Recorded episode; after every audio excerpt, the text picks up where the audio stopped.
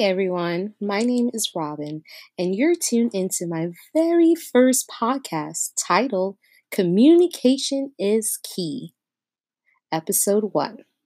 So, in this episode, I'll be talking about five skills to having an effective face to face communication. Are you ready? Let's just dive right in. Skill number one listening. This is one of the most important aspects of communication being a good listener.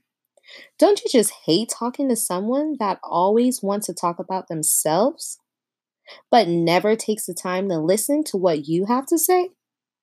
I know I do. It's like whatever they have to say is so important, and what you have to say is just simply irrelevant. Skill number two nonverbal communication.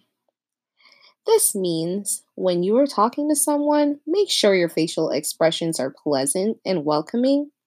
Let the person feel like you are listening to them and they can talk to you about anything without fear. Also, watch that body language. No one wants to talk to someone with just a body language that screams, Don't come over here. I don't want to talk to you right now. Okay, so be conscious of that. Skill number three be clear and concise. Convey your message with as few words as possible. Get to the point. Don't drag it out because when you drag it out, it tends to sound like rambling. And the person on the other end will lose interest in what you have to say to them. I mean, let's just be real. No one likes a rambler. Whenever a person rambles, coming from the other end, all we hear is womp womp womp womp womp. Which brings me to skill number four be personable.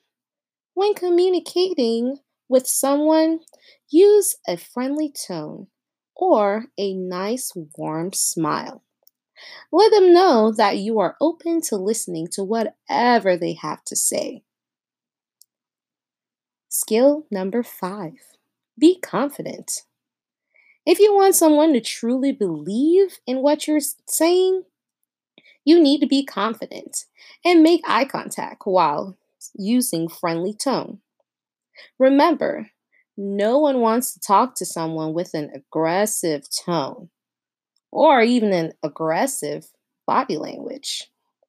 So remember to have that smile and that welcoming personality when talking to someone.